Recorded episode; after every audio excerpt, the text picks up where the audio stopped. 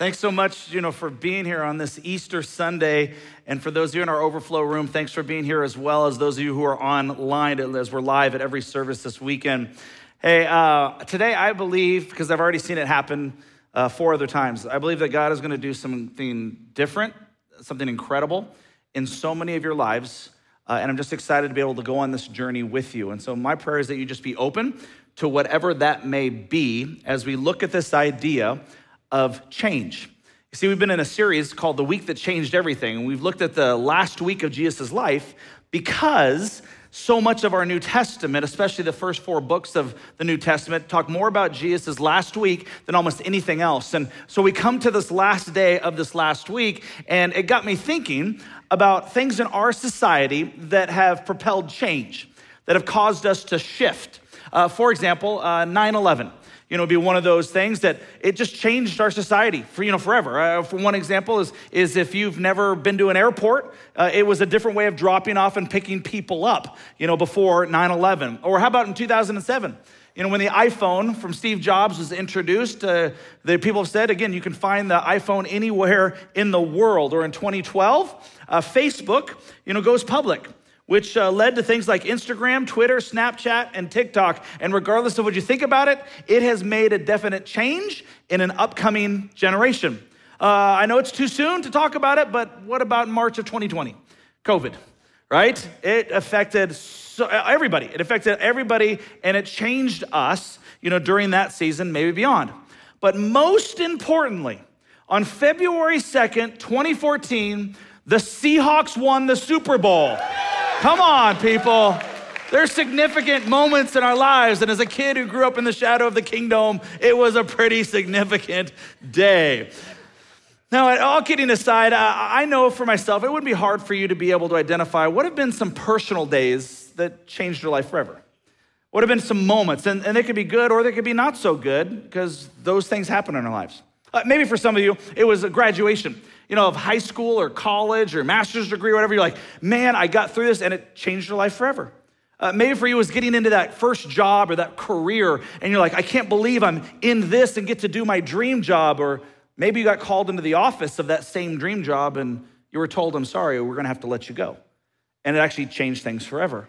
Uh, uh, maybe uh, it was relationally, and it was a will you marry me situation, where you're like, okay, marriage is gonna change our lives for the rest of our lives.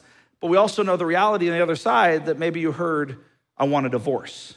And it changed things. Uh, maybe you had a child. It's a boy, it's a girl. Or maybe you lost a child in miscarriage, like my wife and I did a couple different times. Or maybe you lost a child in general. Uh, maybe it was a day you achieved some life ambition or goal. Or maybe you heard the news from the doctor that said, I'm sorry, but you have cancer.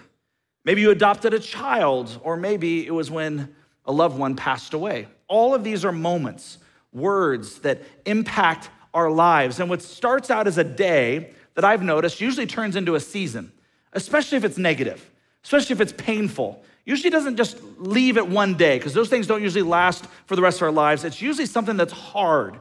In fact, uh, let me give you one example as you listen to the story of Kim Sanko.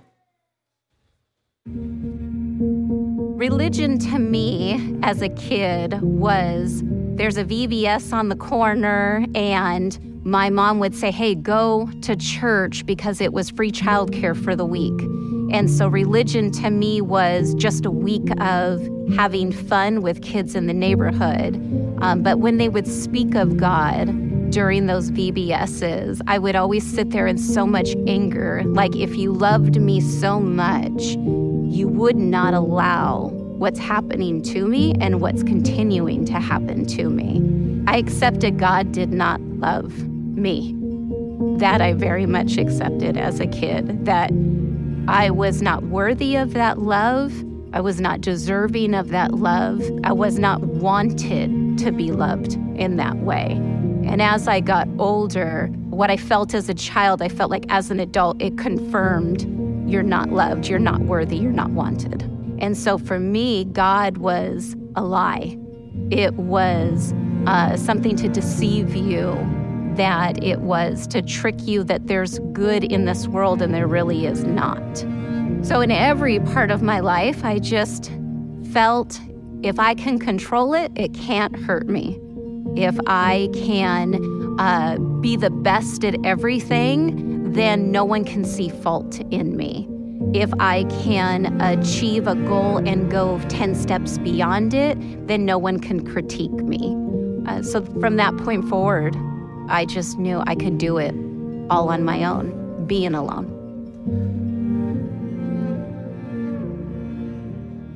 We seem to remember and hold on to those negatives. It's like when somebody gives you a compliment and a compliment and compliment, all you need to do is hear a criticism, and we tend to hold on to those things. But there's devastating moments, there's devastating seasons, you know, in our lives. And if you've been in one or are in one, I want to make sure you know on this resurrection morning you're not alone.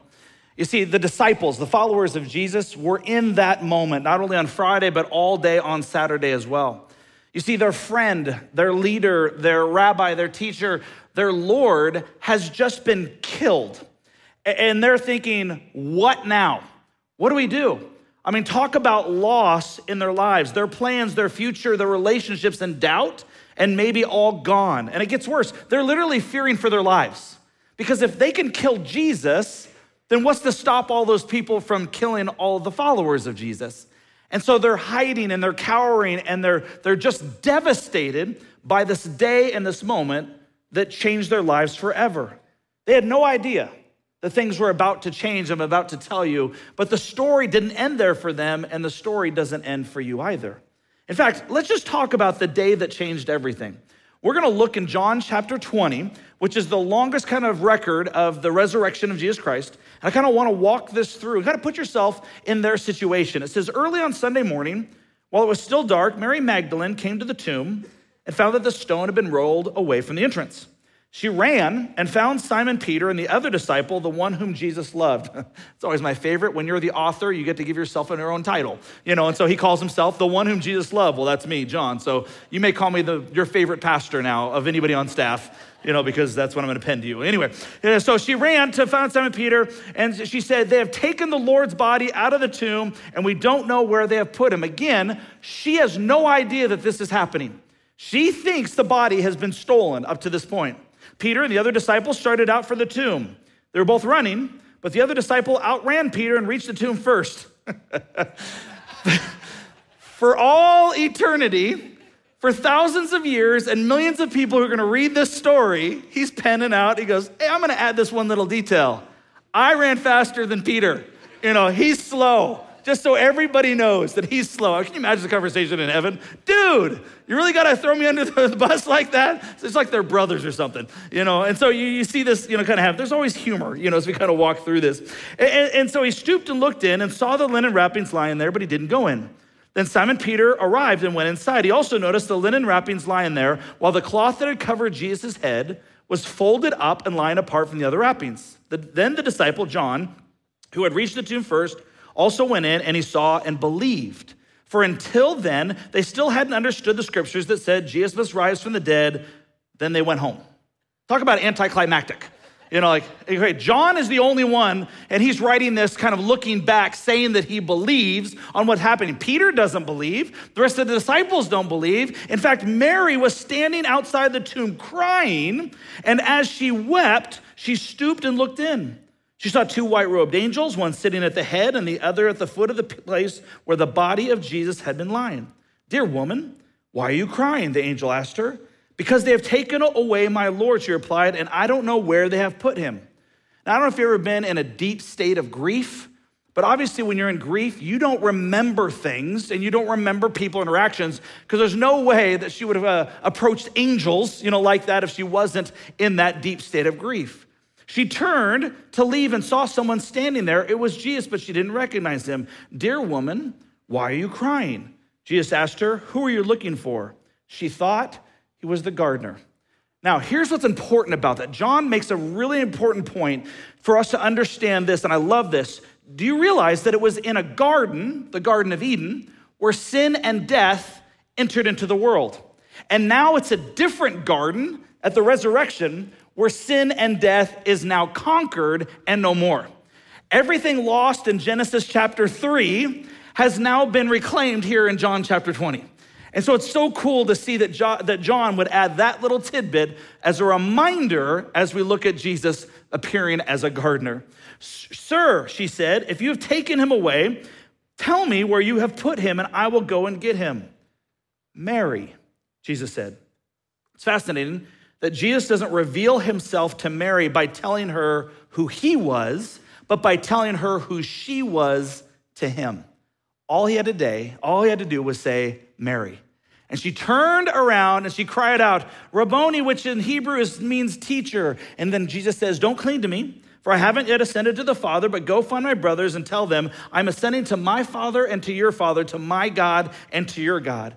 Mary Magdalene found the disciples and told them, I have seen the Lord.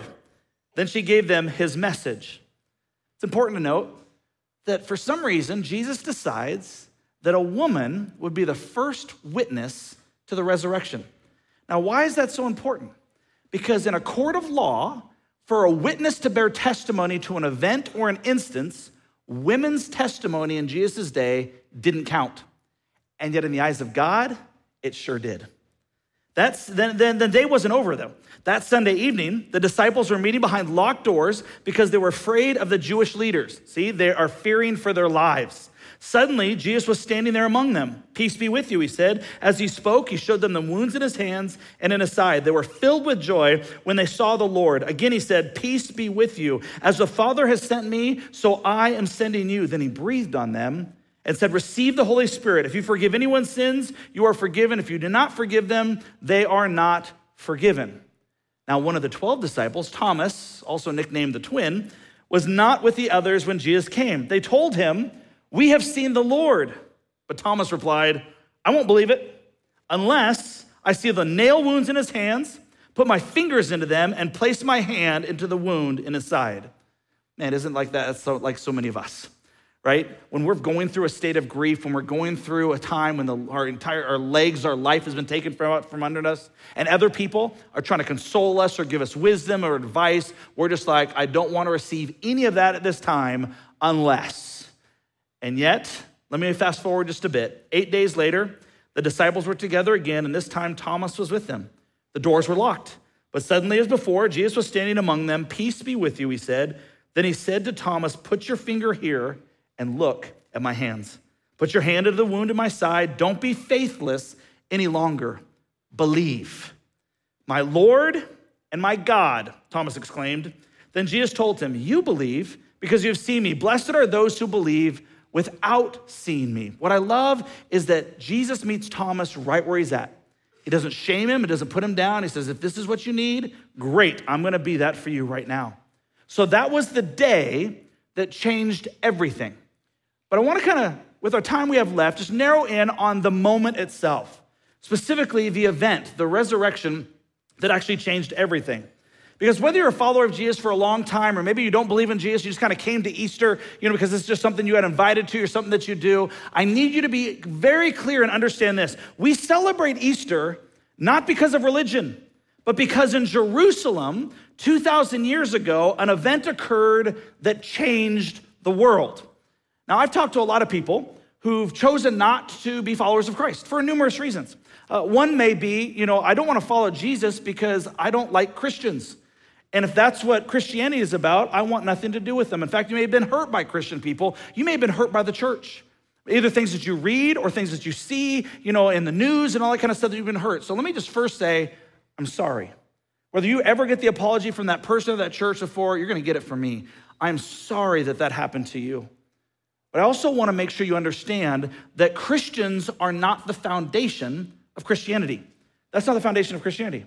Uh, other people, you know, uh, object to Christianity because they read in the Bible or they're shown different passages in the Bible, especially in the Old Testament, and they're like, this is weird. I don't get this. Is this who God really is? And that can be very hard to understand. But let me be incredibly clear that the Bible, not even the Bible, is the foundation of Christianity. It's not. The resurrection of Jesus is the foundation of Christianity. If you have no resurrection, the Bible is meaningless. It doesn't matter what the Bible says if there's no resurrection. You see, the cross was, was, was what Jesus did to pay for our sins. It was the payment that was given. The resurrection is the receipt. It's proof to say that the, that the cross is real. Without the resurrection, the cross at best is a prophet on a cross who said some nice things when he was here on earth. But the resurrection is the foundation. So the question becomes how do we actually know what happened? I mean, how do we really know if that is the linchpin, if that is the foundation of Christianity, how do we know that it's happened? And we're not the only ones to ask that question, obviously. In fact, not too many years after Jesus rose from the dead, people in that era asked the same question. In fact, Paul addresses this in 1 Corinthians chapter 15 when he says, I passed on to you what was most important and what was also passed on to me. Here's what's most important Christ died for our sins, just as the scripture said. He was buried and he was raised from the dead on the third day, just as the scripture said. He was seen by, and here's the evidence, he was seen by Peter and then by the 12. After that, he was seen by more than 500 of his followers at one time, most of whom are still alive. In other words, he's saying, you can ask them yourselves. They're still here, they're still living amongst us. Though some have died, then he was seen by James, this is Jesus' half brother, and later by all the apostles. Last of all, as though I had been born at the wrong time, I also saw him, for I am the least of all apostles. In fact, I'm not worthy to be called an apostle after the way that I persecuted the church. So, how do we know that the resurrection happened? Let me just give you some historical perspectives outside the Bible as well as things inside the Bible so you can see this is true. If you believe that Alexander the Great lived, there's more evidence of the resurrection of Jesus Christ than there is that Alexander the Great lived. Let me actually walk through this. For example, Jesus really did exist. In other words, he's not a made up Disney character. Somebody didn't just make him into existence and just kind of write fables about him.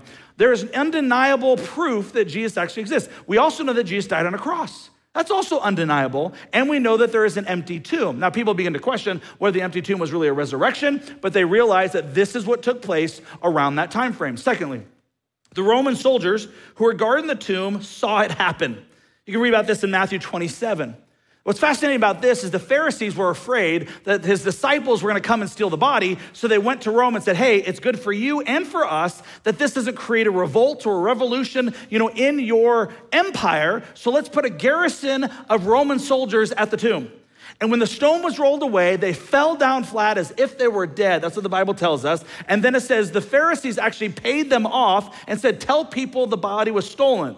The problem with that is if the body was really stolen, every single one of those guys would have been killed because that would have been the penalty for not doing what you were asked to do in that day and time. In fact, no body was produced. Rome, as well as the Pharisees, had every reason to come up with the body to squish what was happening, especially those first several years in Jerusalem and beyond. And they couldn't come up with the body no matter how much pressure, no matter how much intimidation, no matter what they did, there was no body that was produced. As we already read, Jesus appeared to hundreds, not just a couple. They saw him and they couldn't unsee him. The disciples, this is one of the biggest ones, the disciples were completely transformed. How do you go from being fearful of your life to courageously proclaiming that Jesus rose from the dead? It must be because Jesus rose from the dead.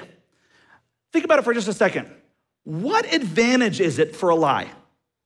What positivity did this bring in their real lives? For almost all of them were ostracized, they were persecuted, and 11 out of the 12 were killed brutally to the very last breath that Jesus was who he says he was and that he rose from the dead. So you're like, interesting that these average people would go all that way for a lie that made no earthly benefit to them. In fact, you think about you know, my favorite, James, remember the half brother of Jesus, based his life on this fact. You know the hardest people to convince of anything? Your own family members, right? There's nobody harder. Think about it. Jesus' own brother, along with the other his siblings, and Mary actually comes to Jesus earlier in scripture and says, Hey, we need to kind of meet with Jesus. We need to kind of pull him away from whatever he's doing around here. And he now becomes a follower of Jesus. He becomes, and these are sources outside the Bible, the leader in Jerusalem for the church who also dies a horrific death, believing his half brother did rise from the dead. Uh, what about uh, Paul, one of the great persecutors, becomes one of the greatest followers?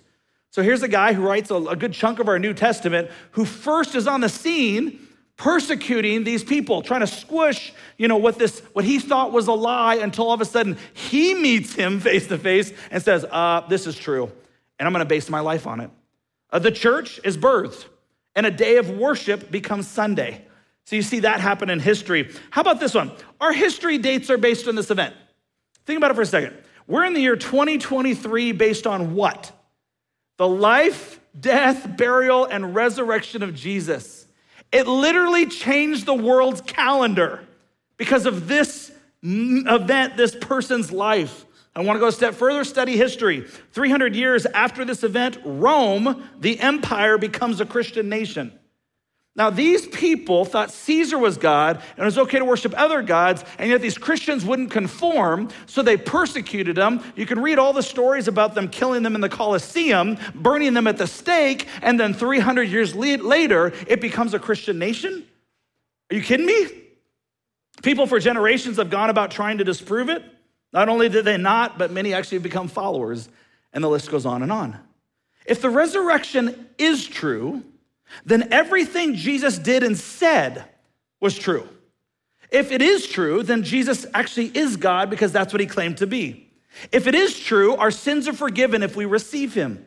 If it is true, grace is true and hope is real. If it is true, Jesus is the only way to God. If it is true, then the Bible is God's word. If it is true, then my identity and your identity is changed, and my life and your life has eternal meaning and significance. If it is true, Jesus is the answer He's the answer to our pain and suffering on this side of eternity. If it is true, there is a heaven and hell. If it is true, you and I will see our loved ones again who've received Christ. If it is true, no bad day will ever be experienced, will ever compare to the good days that await. That's something we can celebrate.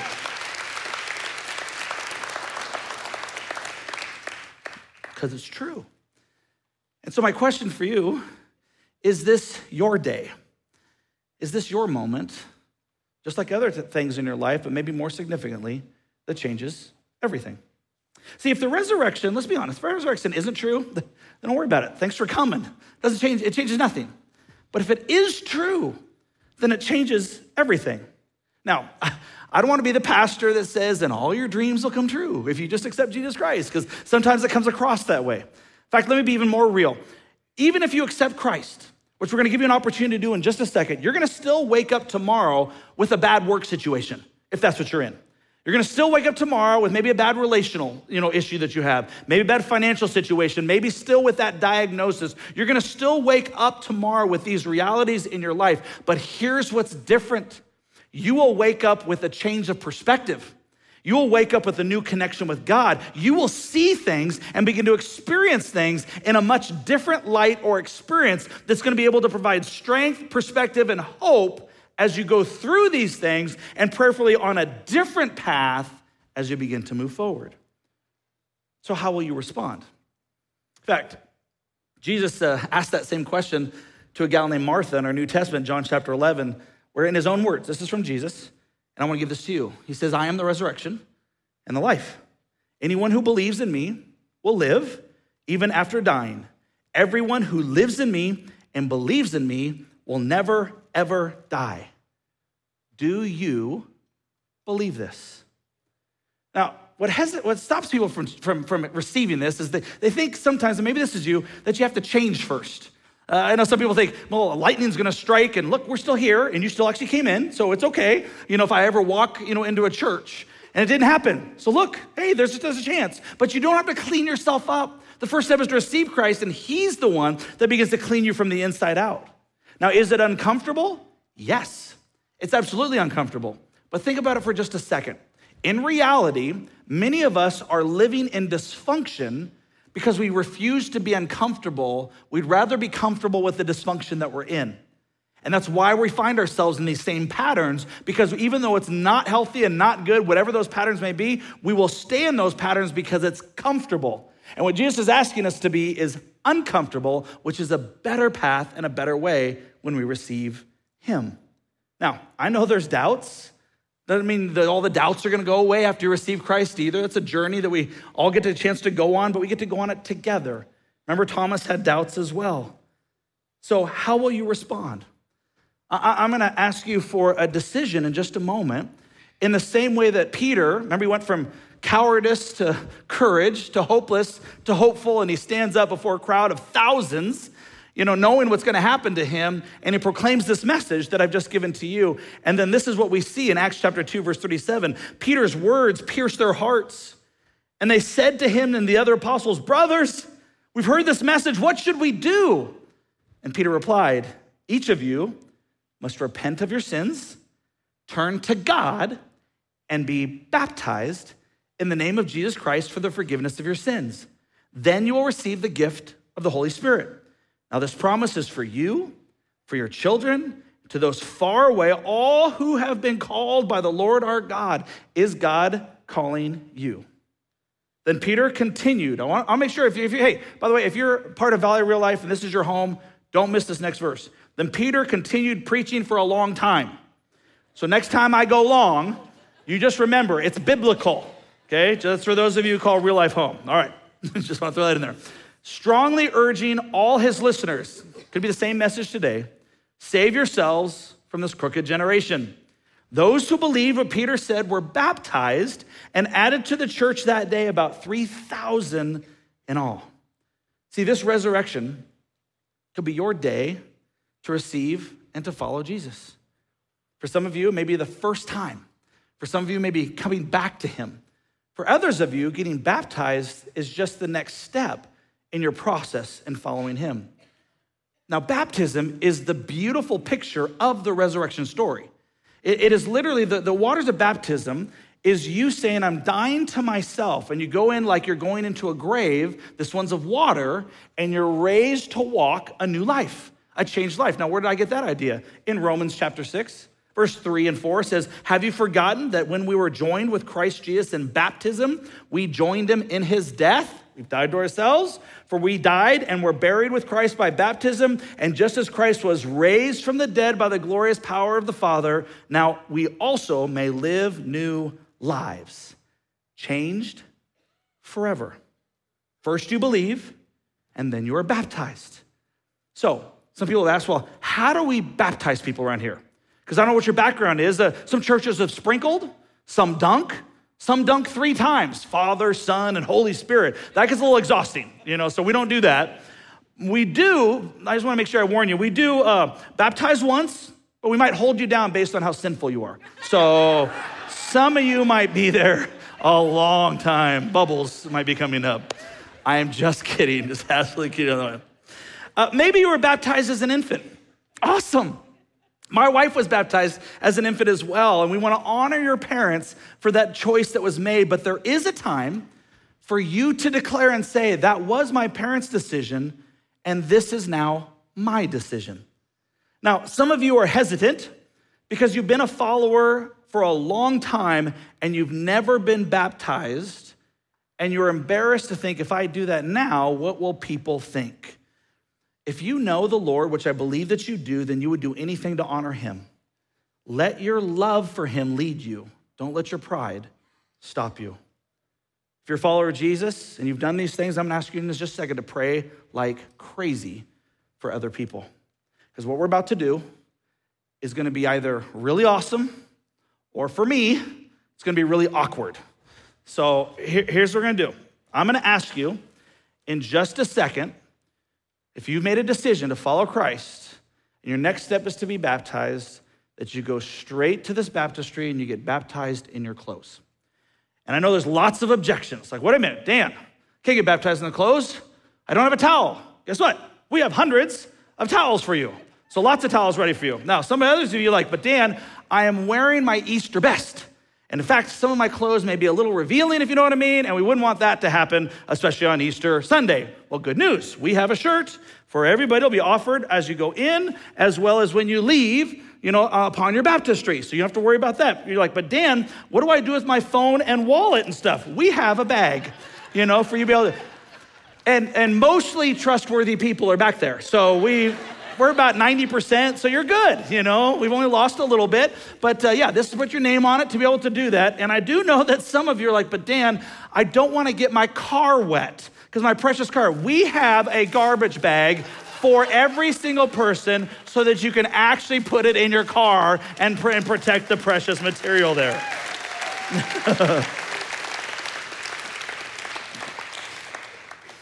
now, some of you are thinking, but Dan, I don't know if my family is going to agree. It's not between you and your family, it's between you and God. I want to make sure I'm clear. We're not planning on baptizing kids until after they have talked to their parents, maybe even a pastor, so the very least 10 years on up. And I can't ask you to do something that I'm not willing to do as well. So I'm going to get in my clothes in a few minutes and that trust that God is going to lead. And it was very shocking on Thursday because it was very nerving. Like, is it going to happen? I don't know if anybody's going to come forward. Just to give you an idea, we've had 77 baptisms already. Okay?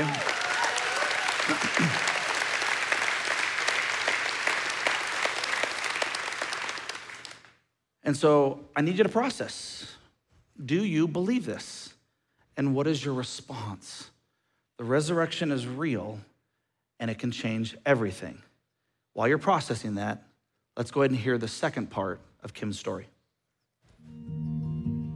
One of the early contracts that my husband was placed on as an electrician was doing the electrical work for Valley Real Life. And so my husband was here putting together the electrical work for the building. And I would bring my boys uh, to meet with him for lunch every day because both of our boys were diagnosed with autism the therapists for our boys were telling us how important it was going to be to integrate social interaction for the boys.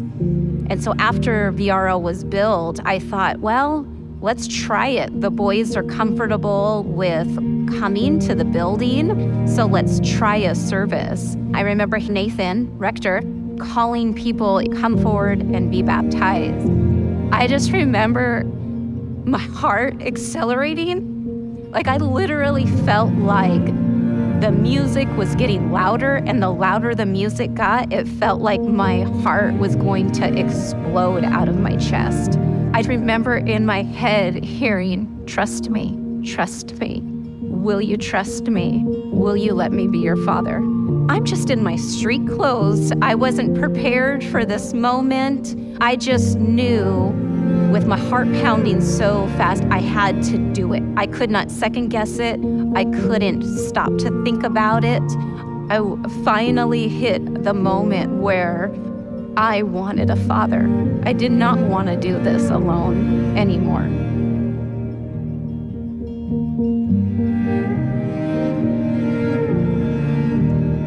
It was a moment of cleansing of everything that had taken place in my childhood, everything that I had allowed in my young adulthood.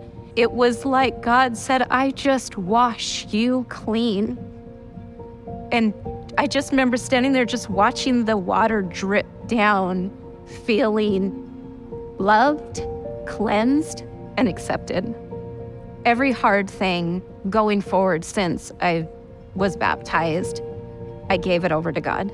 I knew I had someone to lean on, that I didn't always have to be so strong. I didn't always have to have all the answers and be in control. So that day, 46 of us chose to be baptized at VRL. I was baptized in 2010. George was baptized in 2015. George wrote Cain's name on the baptistry, and Cain then wrote my mother's name on the baptistry. And in 2020, when my mom was being baptized, she looked at me and said, Lilith is next. Then Lilith was baptized this past month. And so every single child that I have birthed has been baptized. And it's changed the generation for our home. What God said He would be faithful to for me was building that foundation if I trusted Him and my children now have that foundation.